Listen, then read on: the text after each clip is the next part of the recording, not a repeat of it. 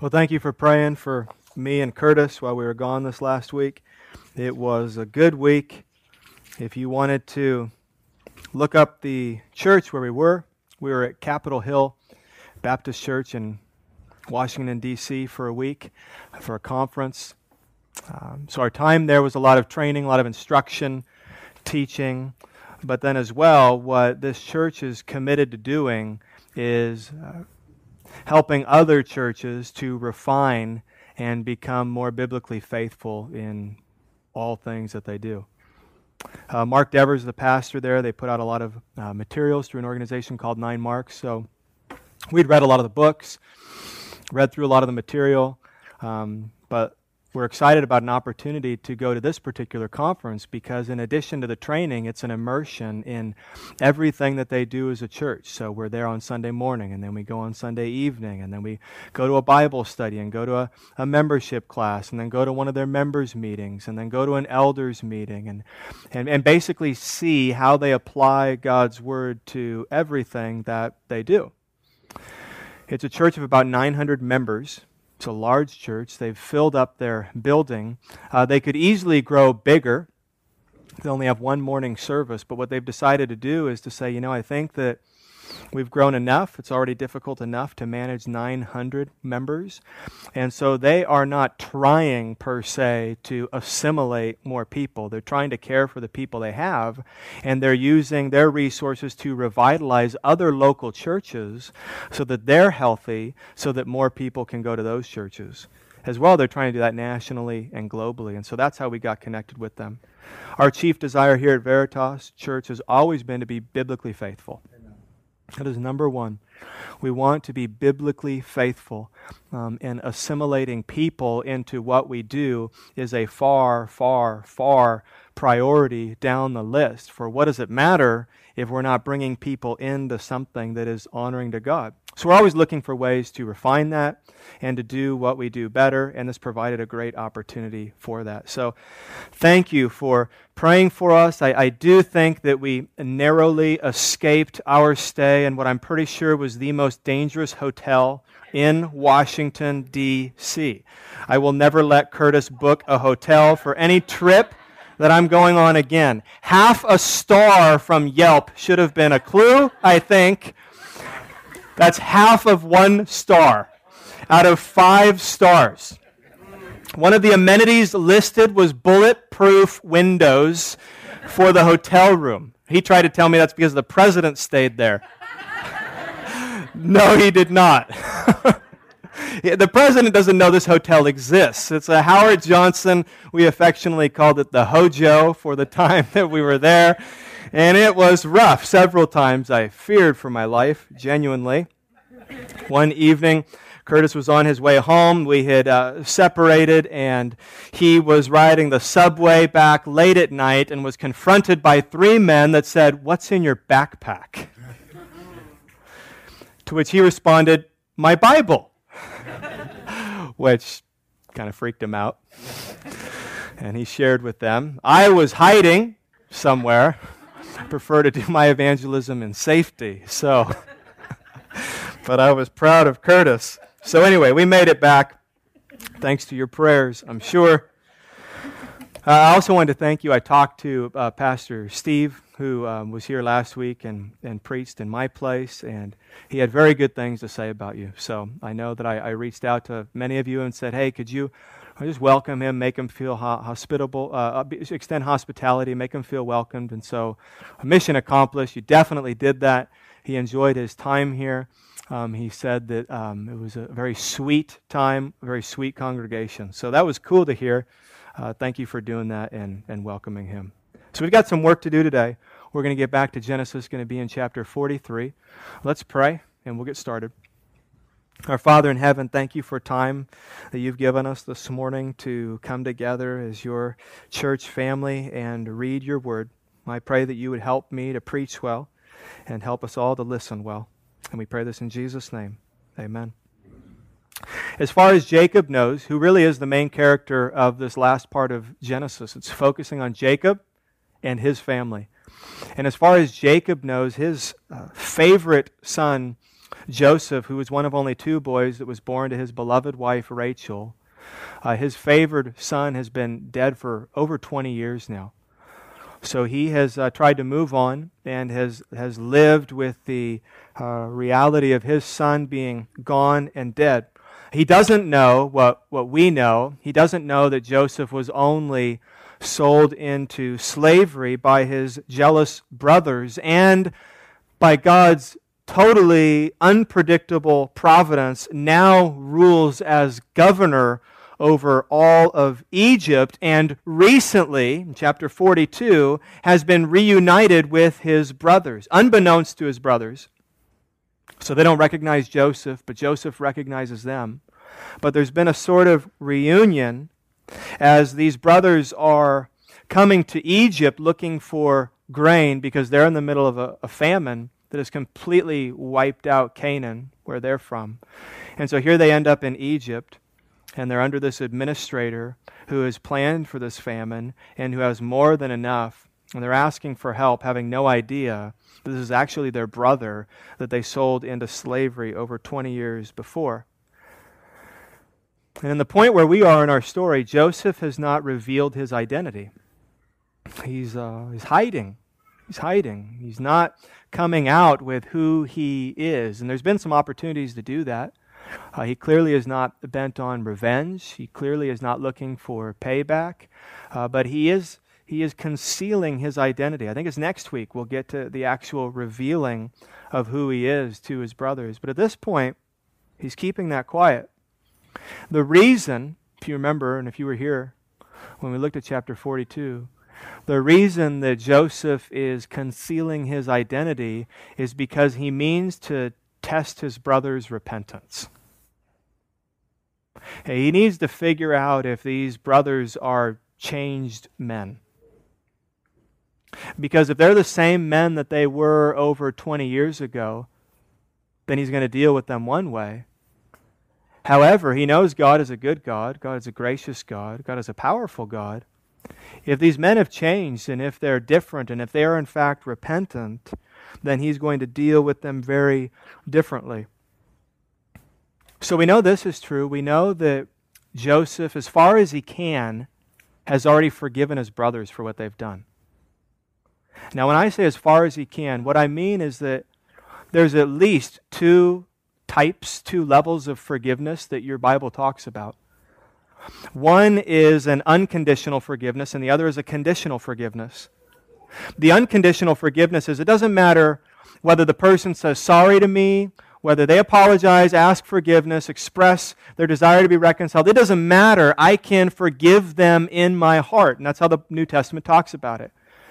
If you're there and you remember your brother and he's done something against you and you want to worship God, you should forgive him in your heart before you move forward trying to honor the Lord. So we would call that like an attitude forgiveness or a dispositional forgiveness. In other words, your disposition toward the person is I don't wish you harm.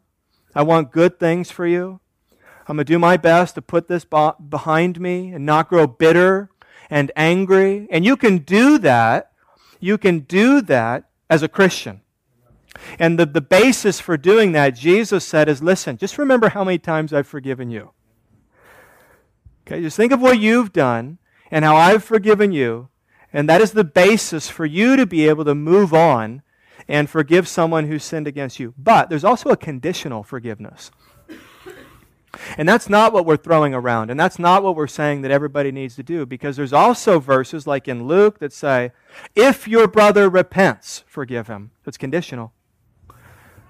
We might call that a relational forgiveness. In other words, two people cannot be reconciled unless the offender comes and says, and admits their sin and their folly and confesses and asks forgiveness. Will you forgive me? I have done you wrong. Will you forgive me? And what does that mean when we say, Will you forgive me? It means, Will you, will you graciously put this behind us? Will you overlook this so that we can have relationship again? So that we can have fellowship again? Now, a Christian should always long for that, and a Christian should always want that. But a Christian can't always secure that. It's going to take two to actually have reconciliation. So Joseph's in between. Do you see that? He wants to be reconciled to his brothers. He has a heart for his brothers. He's already had to leave once. He's going to leave in the text again today and cry because he has so much compassion for them, even though they wanted him dead. But before there can be reconciliation, he needs to really see are these changed men? Are they repentant? Has God broken through? So we need to bring this all together because this is really like one sermon in three parts as we look at these few chapters. Because what we're examining is how does God bring someone to repentance? How does he, how does he do that? How does he shatter a hardened heart? How does he soften hearts? How does he shine into a darkened conscience? A conscience of someone who has done wrong but says, I've done right. How does God break that person down to where they're really repentant and turning from what they've done. So we saw three of them in chapter 42, and we'll see two more today. But here were the three, because they all go together, that we saw in chapter 42. The first thing that God did was he brought the pain of physical and material wanting. This was the famine.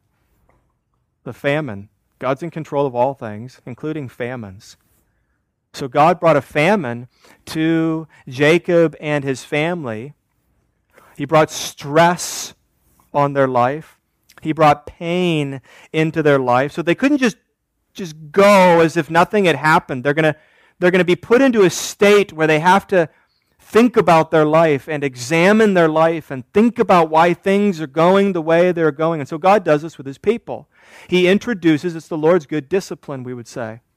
God introduces pain into the life of those that He loves to cause them to examine God, to examine themselves, to examine their life. So in this case, it was the famine that we're told about over and over and over again. He brings the pain of physical or material wanting. The second thing, and really two parts, was the harsh way that God, through Joseph, dealt with these brothers. Right? There was the harsh words from God through Joseph, and there was harsh treatment. Remember, it was so it was so harsh and it was so rough as Joseph dealt with his brothers that um, not only were we told that he was speaking to them roughly, but then when they went back and recounted everything that happened to their dad Jacob, they said, "This, this guy really spoke rough to us. He was not nice. It was not nice. It was just a very a very hard edge about what he had to say." And God was moving these brothers to repentance. Harsh words, Joseph was, as our study in a couple weeks coming up, he was an instrument in the Redeemer's hands. And not only did he speak roughly and harshly to these men, he also dealt with them roughly and harshly. No back rubs. Right? No ba- it's going to be okay, guys. Hey, it's all right. No biggie. No biggie. So, you, so, you, so you auctioned me off at the Niles. Not, that, not the end of the world, you know. Uh, you can do it. I'm sure, you know, your heart is gold. He didn't do that. He dealt with them very roughly. Have you been roughed up by God? Been roughed up reading God's Word? Oh, I didn't want to read that today. Thanks, God, for ruining my quiet time. you ever thought that? This is not what I wanted to read. This is not why I have a quiet time. I have a quiet time to make me smile and to give me, you know, that little, that extra shot in the arm that I need to do all the great things that I'm going to do today. That's why I have a quiet time. I don't want this verse. That's why I don't read Job. Lamentations. I hate that book. That's why we do things like that. And we have certain things that we gravitate toward because we don't want to be dealt with. Have you ever just accidentally read something in God's Word that pierced you? Like, I don't want to read that. I, I think I'm doing what it's talking about, and God's angry about this, and it's calling me to repentance, and this means I need to change things, and I need to do some things differently, and that's embarrassing or humiliating or totally uncomfortable for me. So I don't want to do that. Well, God loves you. And because God loves you, He will deal with us roughly at times. He will deal with us harshly. Now, let me make this very clear. This is not being mean. This is not mean. It is actually kind and loving. Amen. it is kind and loving.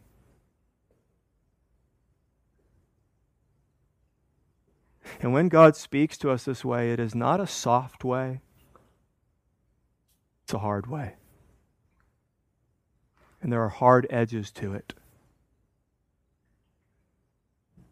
And there's a way that God comes to us, and maybe you've had friends come to you when you've been in sin. And there's a hard edge to what they're saying. And they're making it very clear I'm for you, but I'm against you in what you're doing right now. And you need to stop. And I'm not going to support you in what you're doing. I'm here. I love you, but you need to turn. That's not mean, it's loving. I've certainly sinned against my boys and saying harsh words when I should not say harsh words. When I've dealt with my children harshly when I had no reason to deal with them harshly. But there are times where they need a harsh word. If they're playing foolishly in the swimming pool, right, and they're jumping off platforms that are 10 feet above the shallow end of the pool, they're throwing things at each other's heads and holding one another underneath the water. I'm not going to come to the pool and say, uh, "Hey guys, hey, uh, could I make a suggestion?" I just want to. I just want you to maybe consider some options here. You know, just consider some some options you know, your, your brother's on the sidewalk bleeding and he's not breathing. And I'm just wondering if maybe there's something, maybe we should just change our course. No. Hey! Stop it! That's appropriate there, isn't it? Stop it right now. Don't do that. This is not safe. Well, this is often what we do when we come to other Christians, isn't it? That we're concerned about and worried about. Stop it. How do you know the difference? How do you know the difference? Proverbs 27 6 says, Faithful are the wounds of a friend, profuse are the kisses of an enemy. That means the people that kiss you all the time, what is Proverbs 27 saying about them? They're actually your enemies. They actually don't love you. But faithful are the wounds of a friend. A friend will stick by you, won't they? And they'll say what you don't want them to hear when you need to hear it. Amen. And they won't enable you and they won't help you when you're in sin. And you know how you know who your real friends are? Because your enemies will give you harsh words too. So, enemies give you harsh words, friends give you harsh words. Here's one practical way to know who are your friends and who are your enemies. Your friends will say harsh words to you. Some weeks go by, some months go by, and they're still there. They're still there. Now, if they're Christians and you're in rebellion, they may be there in a different way. But they'll be there on their knees, praying for you, Amen. hoping for you waiting for you, but they'll be there. They don't enjoy it.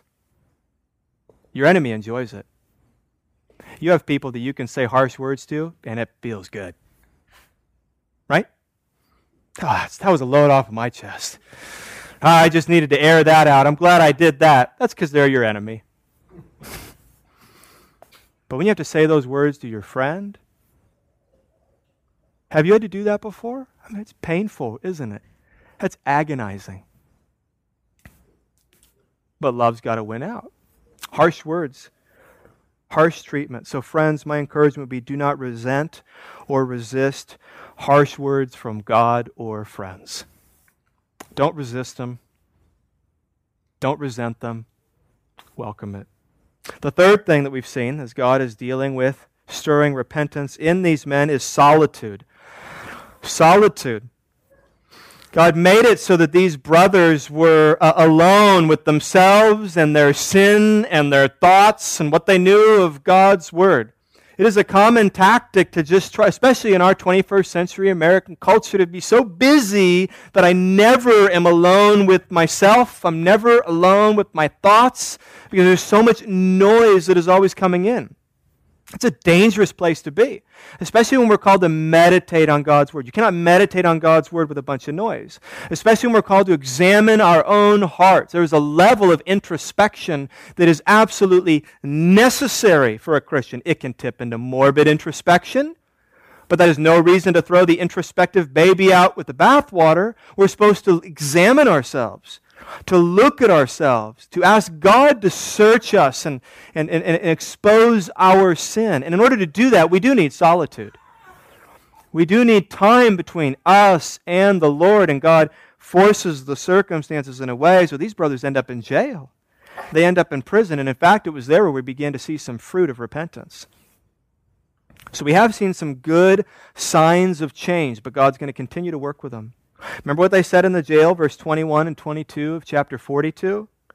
Then they said to one another, In truth, we are guilty concerning our brother, in that we saw the distress of his soul when he begged us and we did not listen.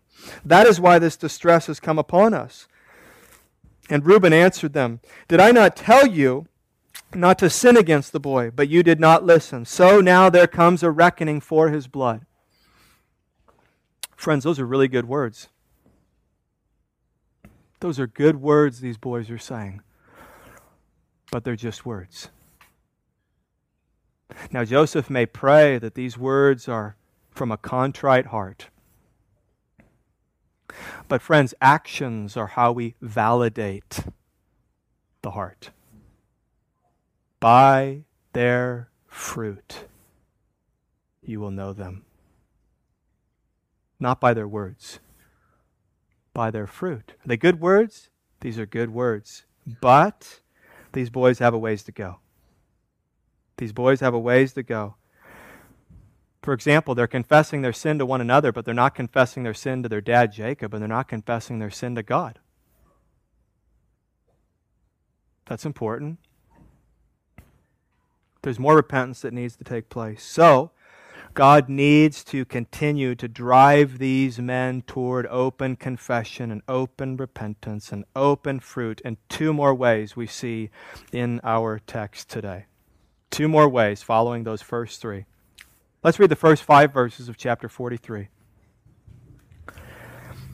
Now the famine was severe. There it is again severe famine, severe famine. We're reminded of this over and over and when they had eaten the grain that they had brought from Egypt, their father said to them, Go again, buy us a little food. But Judah said to him, The man solemnly warned us, saying, You shall not see my face unless your brother is with you.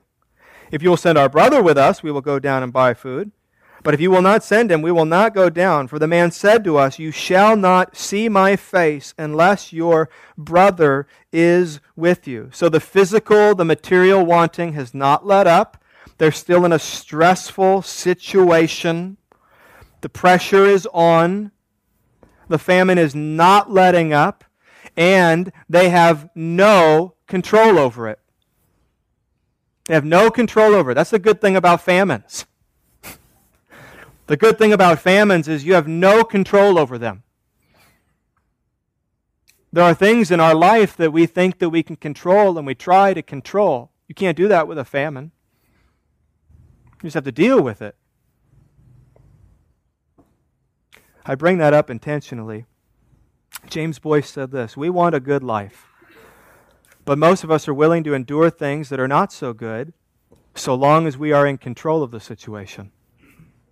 We will bear all things, believe all things, hope all things, endure all things. We will willingly submit to great hardships as long as we are doing the submitting and retain ability to manipulate the difficult circumstances to our ends. Some persons will die for what they believe if the choice is theirs.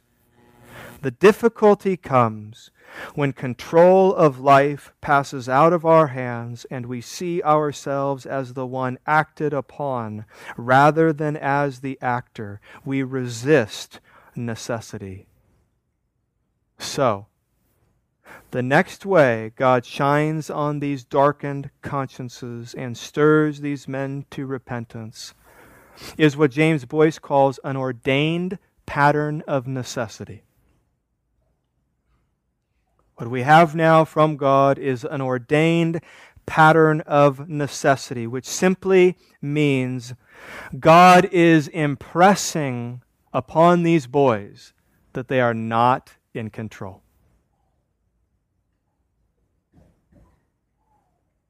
And one of the ways that God moves his people toward repentance is ordaining their life in such a way that we learn that we are not in control.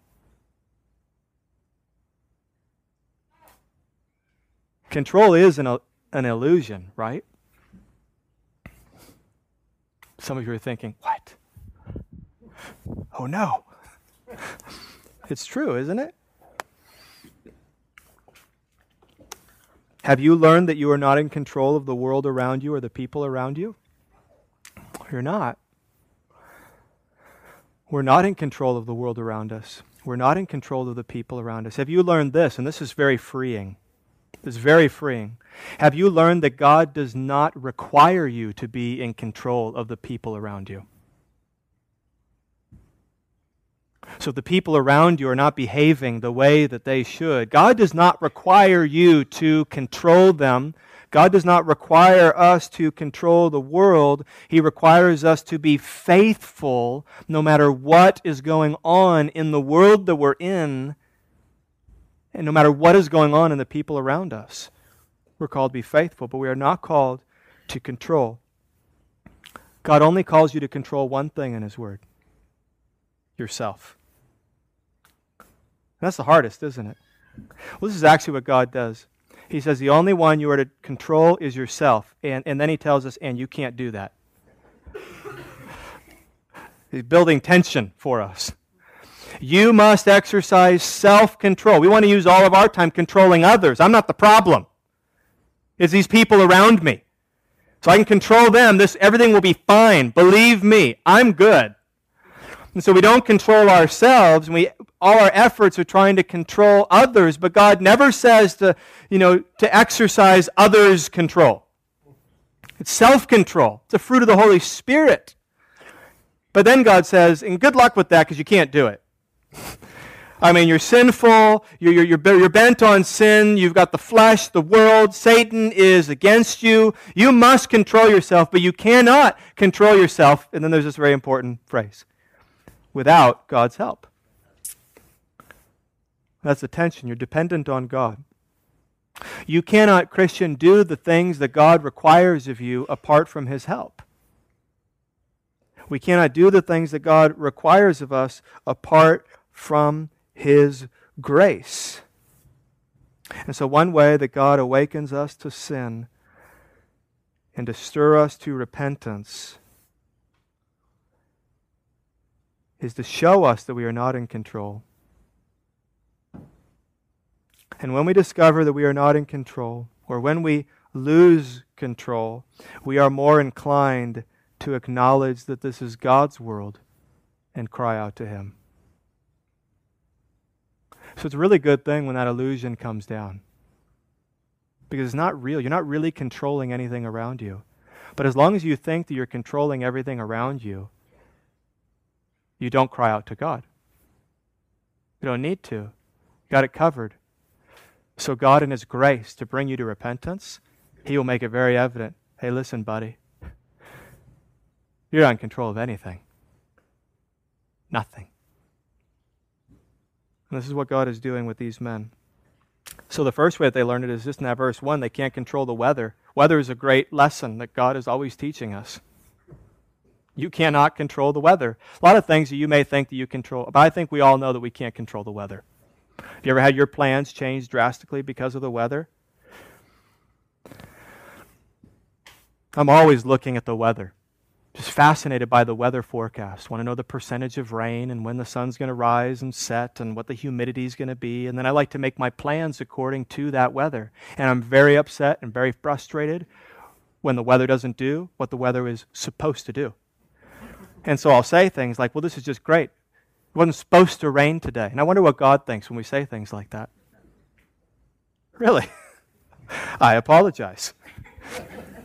you, somebody should have let me know. I will not make that mistake again. It will only rain when it is supposed to rain from here on out. This happened on our last day on our, our trip to Washington, D.C. We planned this trip, looked at the weather forecast, and, and picked this last day that we were going to be there to do some sightseeing. The conference was going to end at 9.30 in the morning. Our flight didn't leave until early the next morning, so we were going to have a whole day. For two guys who like history and have never been to Washington, D.C., it was a great opportunity. So, what do we do? The weather looked good, so we bought our tickets to ride on this bus right? Just be the corny classic tourist going around with our cameras, dropped off at every stop in Washington, D.C. We bought our tickets ahead of time because we got the weather forecast. We woke up Monday morning to eight inches of snow in March. Everywhere we go, we're listening to locals saying, I can't believe it's snowing today. It never snows here like this in March. Thank you, Lord. Thank you. Apparently, we needed to learn some lesson today. It never snows except this one day that we're here with tickets for the bus. so I ended up in a Starbucks reading all day, which is what I do here. Let's keep reading because God has more lessons, not just the weather, not just through this famine, to show these boys that they are not in control. Verses 6 through 10. Israel said, Why did you treat me so badly as to tell the man that you had another brother? They replied, The man questioned us carefully about ourselves and our kindred, saying, Is your father still alive? Do you have another brother? What we told him was in answer to these questions. Could we in any way know that he would say, Bring your brother down? And Judah said to his father Israel, Send the boy with me, and we will arise and go, that we may live and not die, both we and you, and also our little ones. So, a couple more lessons that, are, that are, they're learning here. God is, is the one who's in control. God is the one who is organizing all of their circumstances. They know that they cannot control people. That's the second lesson they learn. You can't control people. You can't control the weather. You can't control people. Try as hard as you want to control the people around you. You just you cannot do it. Their dad is upset with them, saying, Why did you bring this upon me? Like, we, we have no control over this governor. Okay, he asked us questions. We answered him honestly. How would we have any idea that he was going to, to, to ask us to do this? We, we didn't. We, we are out of control. They're being pressed into a specific course of action now. They don't want to go back to Egypt. They're going to have to go back to Egypt. And one of the things they know is we cannot control people. You can't change people. Only God can change people. Only God can change human hearts. Let's make it more practical. Husbands cannot change their wives. Wives cannot change their husbands. Children cannot change their parents. Parents cannot change their children. You can't make your boss change his mind. You can pray that people would change. You can ask God to change human hearts, but if people change, it's because of God. Reminds me of one of our great philosophers today, Walt Disney. get sort of irritated. We watch a lot of Disney movies. We've got you know, two year olds and four year olds, and get sort of irritated sometimes with the the philosophy that is preached through Disney movies. Like, can we just not? Can't we just watch a, a movie for entertainment? Do we really need to know what the producers think about these big life questions? But so I was reminded of the philosopher Bulda the troll from the movie Frozen one of the songs that, that they sing is called Fixer Upper. These are the kinds of illustrations you get when you have a pastor who has a two year old and a four year old. But let me, let me read you a line from this song. We've had to like correct this whole movie with our kids and, and, and tell them things that actually are not true. But here's, here's one that was particularly offensive. Uh, we're not saying you can change him because people don't really change. We're only saying that love is a force that's powerful and strange. People make bad choices if they're mad or scared or stressed.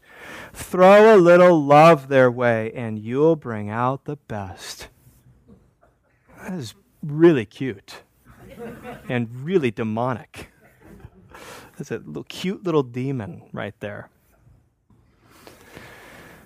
Anything offend you in that? Couple things.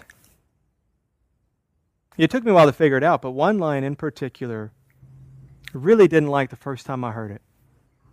People don't really change. That's not true. That's not true. People do change. People can change. And the force behind that change is not love. The force behind that change is the gospel. Amen. And the force behind that change is God. And people can change. I've changed. My wife has changed. We're seeing our children change. I know many of you have changed because of God, because of the gospel. When we spend our time trying to change people, we eventually come to the conclusion that we cannot, and we are often forced to the conclusion that the changes need to occur in us, and we're going to need God's help. I spent all my time trying to change this other person.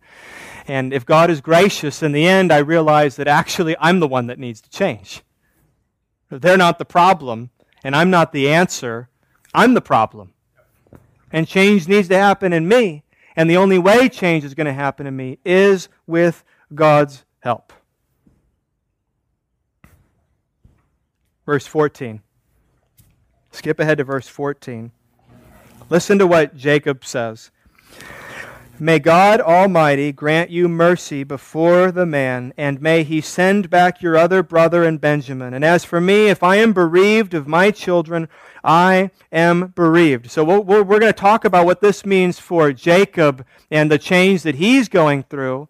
But this is the third lesson that this family is learning in regards to they have no control. They can't control the weather. They can't control this famine. They can't control the people that are around them. And they can't control their circumstances. And you hear that in Jacob here, where he finally just surrenders to the circumstances in his life and he stops fighting about it because he recognizes, I cannot, you cannot control your circumstances.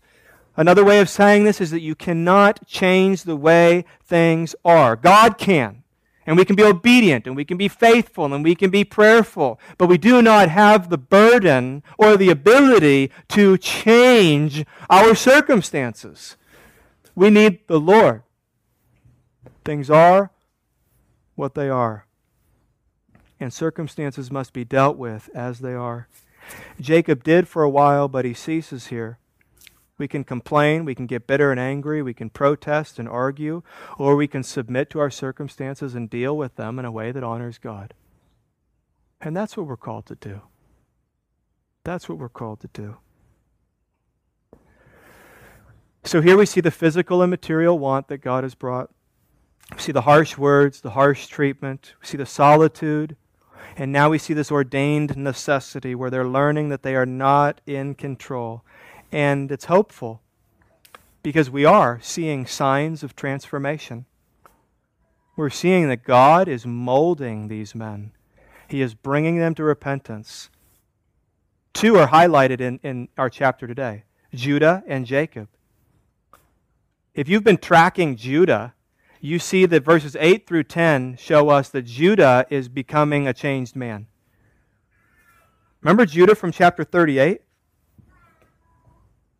Remember the abominable behavior that he was guilty of in chapter 38? You remember that Judah is the one who came up with the plan to sell Joseph into slavery.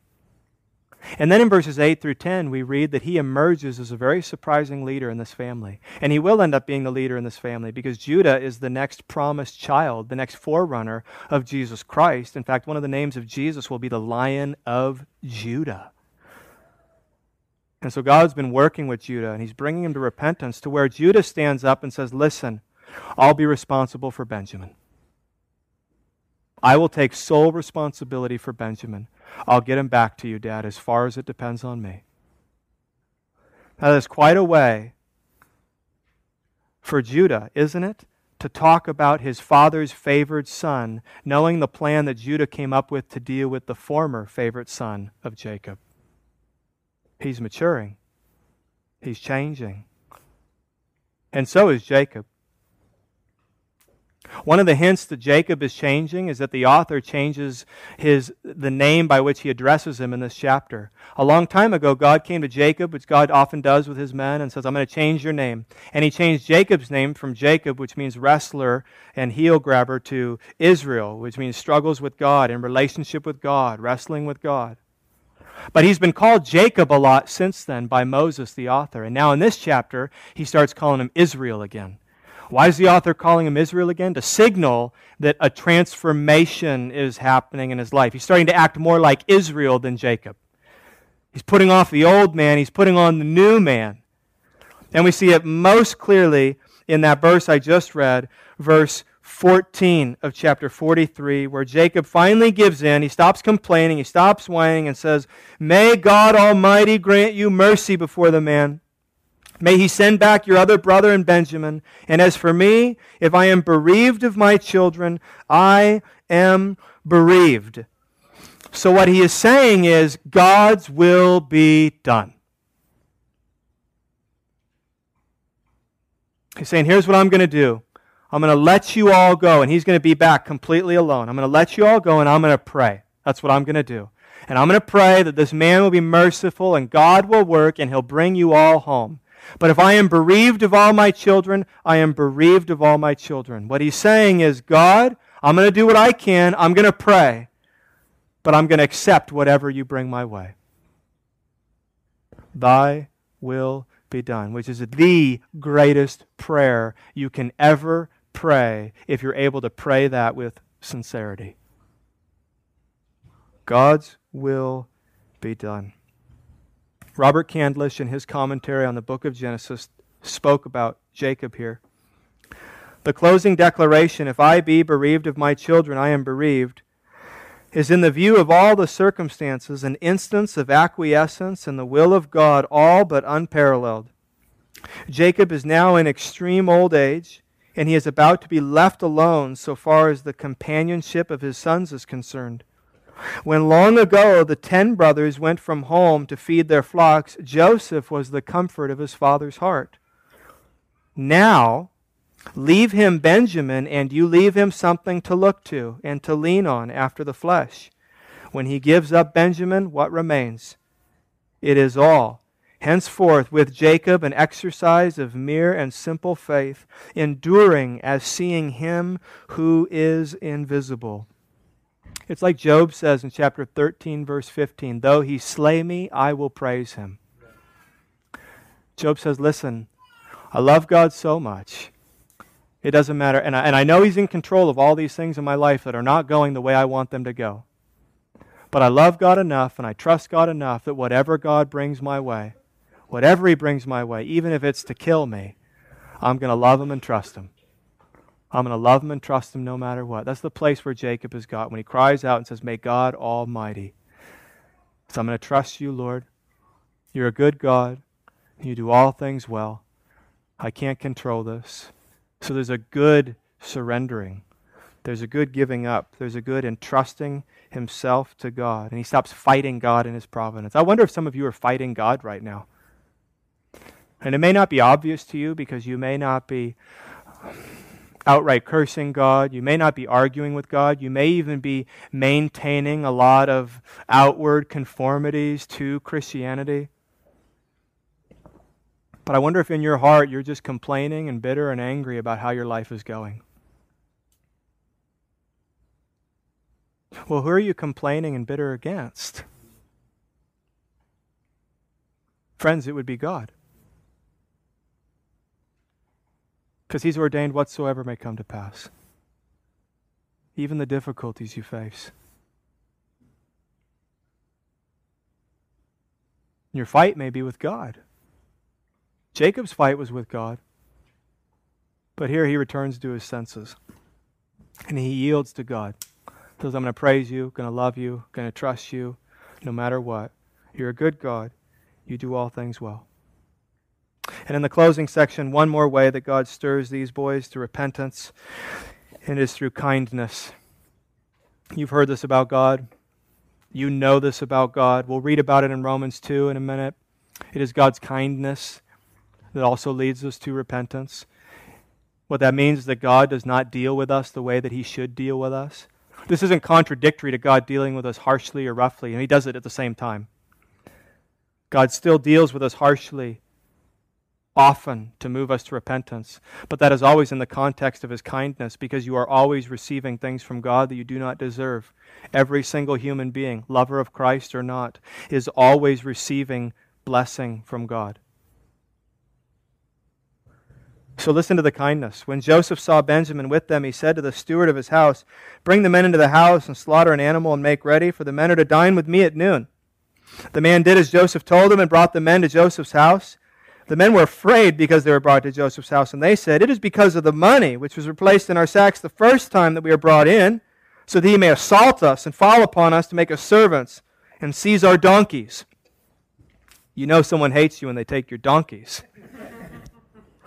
So they went up to the steward of Joseph's house and spoke with him at the door of the house and said, O my Lord, we came down the first time to buy food. And when we came to the lodging place, we opened our sacks, and there was each man's money in the mouth of his sack, our money in full weight. So we have brought it again with us. And we've brought other money down with us to buy food. We do not know who put our money in our sacks. And he replied, the steward, Peace to you. Do not be afraid. Your God and the God of your father has put treasure in your sacks for you. I received your money.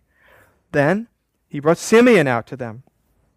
And when the man had brought the men into Joseph's house and given them water, and they had washed their feet, and when he had given their donkeys fodder, they prepared the present for Joseph's coming at noon, for they heard that they should eat bread there. When Joseph came home, they brought into the house to him the present that they had with them, and they bowed down to him to the ground. And he inquired about their welfare and said, Is your father well? The old man of whom you spoke, is he still alive? They said, Your servant, our father, is well. He is still alive. And they bowed their heads, and prostrated themselves. And he lifted up his eyes and saw his brother Benjamin, his mother's son. And he said, Is this your youngest brother, of whom you spoke to me? God be gracious to you, my son. Then Joseph hurried out, for his compassion grew warm for his brother, and he sought a place to weep. And he entered his chamber and wept there.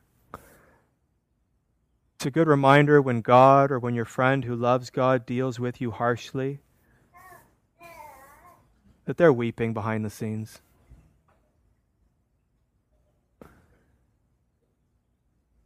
It's what Joseph's doing. He sees Benjamin and he can't even contain himself. Now, one reason is obviously that this is his little brother, this is his only full brother. He hasn't seen him in over 20 years, not since Benjamin was a little boy. So he's really, he's really glad to see him. But seeing Benjamin speaks volumes of what God has done in this family. Benjamin is still alive. Because Joseph knows firsthand how these brothers have hated the favored son of Jacob and how they've dealt with him. Well, they haven't killed Benjamin. They love Benjamin. Judah, in fact, sticks up for Benjamin and will continue to stick up for Benjamin. It means that perhaps God is working a change in these men's lives. It means that Jacob trusts his sons, and so he ultimately must be trusting the Lord if he let Benjamin go with these men. He's overwhelmed with compassion. Verse 31. Then he washed his face and came out, and controlling himself, he said, Serve the food. They served him by himself and then by themselves, and the Egyptians who ate with him by themselves, because the Egyptians could not eat with the Hebrews, for that is an abomination to the Egyptians. Which is kind of funny, because Joseph's a Hebrew. And they sat before him, the firstborn according to his birthright, and the youngest according to his youth. And the men looked at one another in amazement. Portions were taken to them from Joseph's table, but Benjamin's portion was five times as much as any of theirs, and they drank and were merry with him. Surprising kindness they received from Joseph, like the surprising kindness that we receive from God. They didn't think they deserved it, they didn't expect it. In fact, when they were brought into the home, they thought, uh oh, we're dead men. He's going to kill us. They're surprised by the kindness. First, they're reassured about the money from the steward of Joseph. Then they're reunited with Simeon. Then they're given water to wash their feet, which is a really big deal. That means they were not being treated as enemies, but they were being treated as friends because that was for friends. Then Joseph spoke kindly to them. It's not how Joseph spoke to them before. He was very harsh with them. But now he spoke kind and says, How's your dad? How's your dad? How's he, the old man that you told me about? How's he doing? Is this your little brother? He's very kind and gracious to them. And then he gives them a feast. The ultimate kindness invites them to his table. I mean, think about where they've come from. They're eating top ramen back in Canaan. Starving, skinny boys here. Not enough food to eat. And now they're at the king's table more food than they know what to do with, better tasting food than they've ever had before, being brought to the king's table. And here's another step as God stirs them to repentance. Another step whereby their hearts are melted further by the power of genuine affection. We don't belong at this table. How can this man bring us in to this table. We don't deserve this food. How can this food be shared with us? Not only is the king not having them killed, but he's bringing them into the most intimate room of the home for guests the dining room. The table, in terms of fellowship in your home, is the most intimate place you have, where you sit across from people where you look them in the eye, where you talk, where you speak kindly to one another, where you ask one another for things, where you pass food, where you share, where maybe you eat of the same loaf of bread. It's a place where fellowship is built. It's a place where love is shared. That's why it was so offensive when Judas betrayed Jesus. And the way Jesus talked about how offensive it was was, I ate dinner with you. You sat at my table. We shared meals together. And you've betrayed me? These men don't belong at this table. And yet here they are at the table. So think about this. Some of you are already seeing a picture of something else. I mean, here are these men enjoying the benefits of Joseph's affection without actually knowing who he was. How many people today are enjoying the affection of God and have no idea who he is?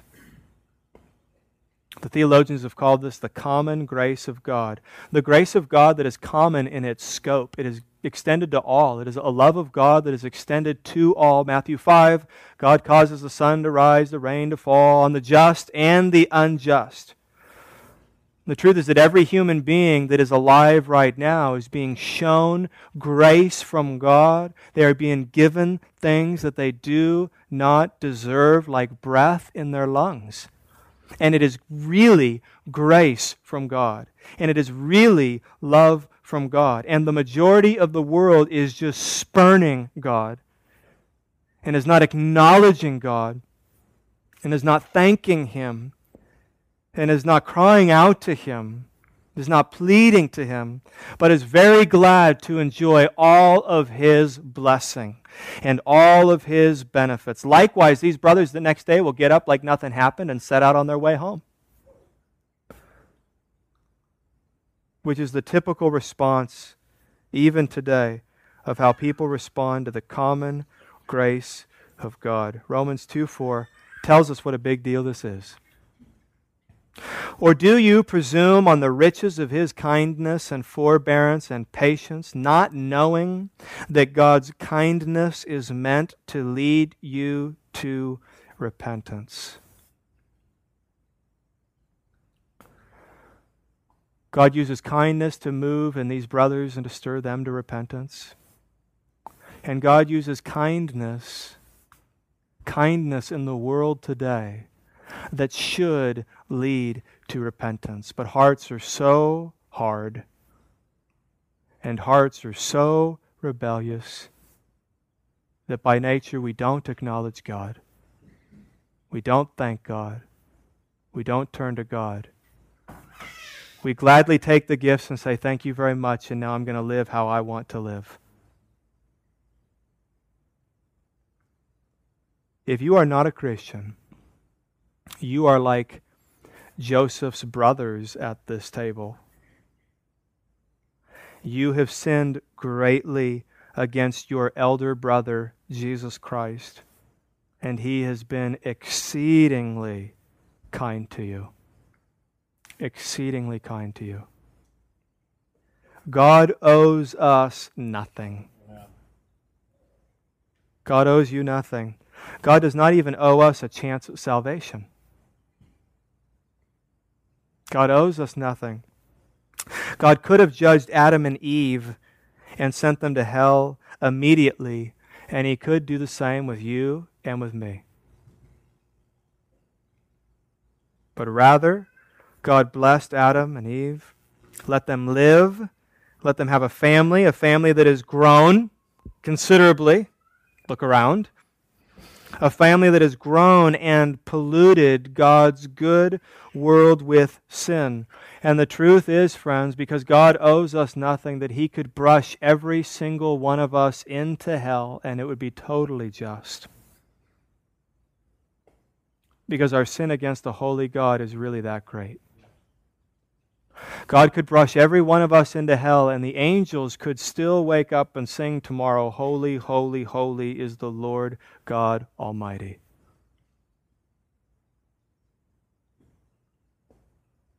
And while there is judgment to come, God has continually poured out his blessing on mankind, and all of you have received these blessings.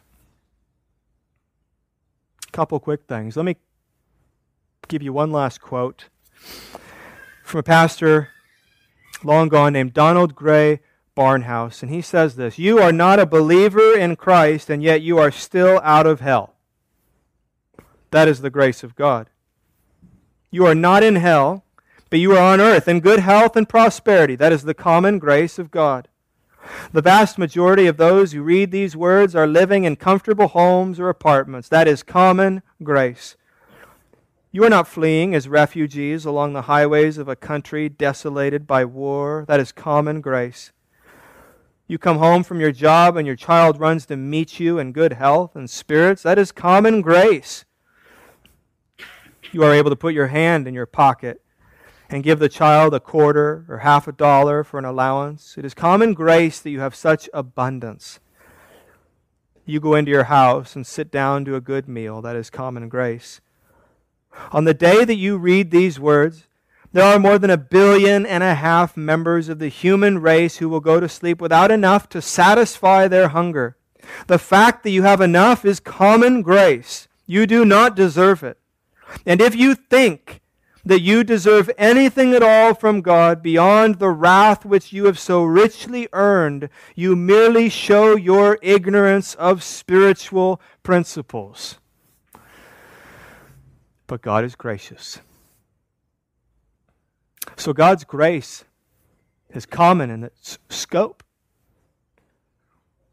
But God's grace is also uncommon. It's uncommon in its quality. The quality of God's grace, especially to his children. We haven't words to describe it. Romans 5, 6 through 8. For while we were still weak, at the right time, Christ died for the ungodly.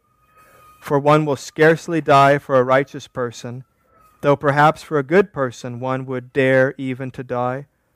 But God shows his love for us in that while we were still sinners, Christ died for us. This death of Jesus Christ proves the scope and the quality of God's love a common grace, uncommon love. And as usual, when we read God's Word and are confronted with God's Word, the question we have to always ask ourselves is how am I going to respond? How am I going to respond to this God? Well, I'll tell you how you should respond. You should love Him. You should love one another. That's what Jesus said over and over again, didn't He?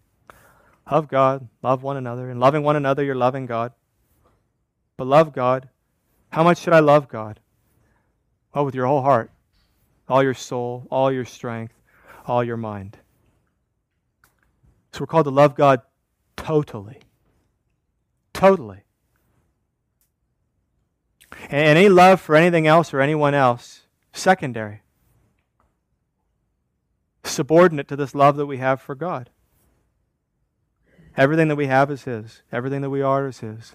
We're to love Him in that way. This is how God is moving Joseph's brothers to repentance. What is it going to take? What is it going to take for you and I to repent? What will God need to do? How far? How much pressure? How many circumstances? How many lessons before we turn? Let's pray. Father in heaven, we thank you for the encouragement we find in your word to repent. God, for our sins, we ask that you would give us the grace to turn to you. Give us the spiritual ability to forsake our sin and to say we're done and to cling to you. Give us the grace to stop loving things that we should not love and to start loving you more and the way that we should. And work in our hearts deeply, God, so that we would become more and more a people who bring you glory and bring you honor. And we pray this in Jesus' name. Amen.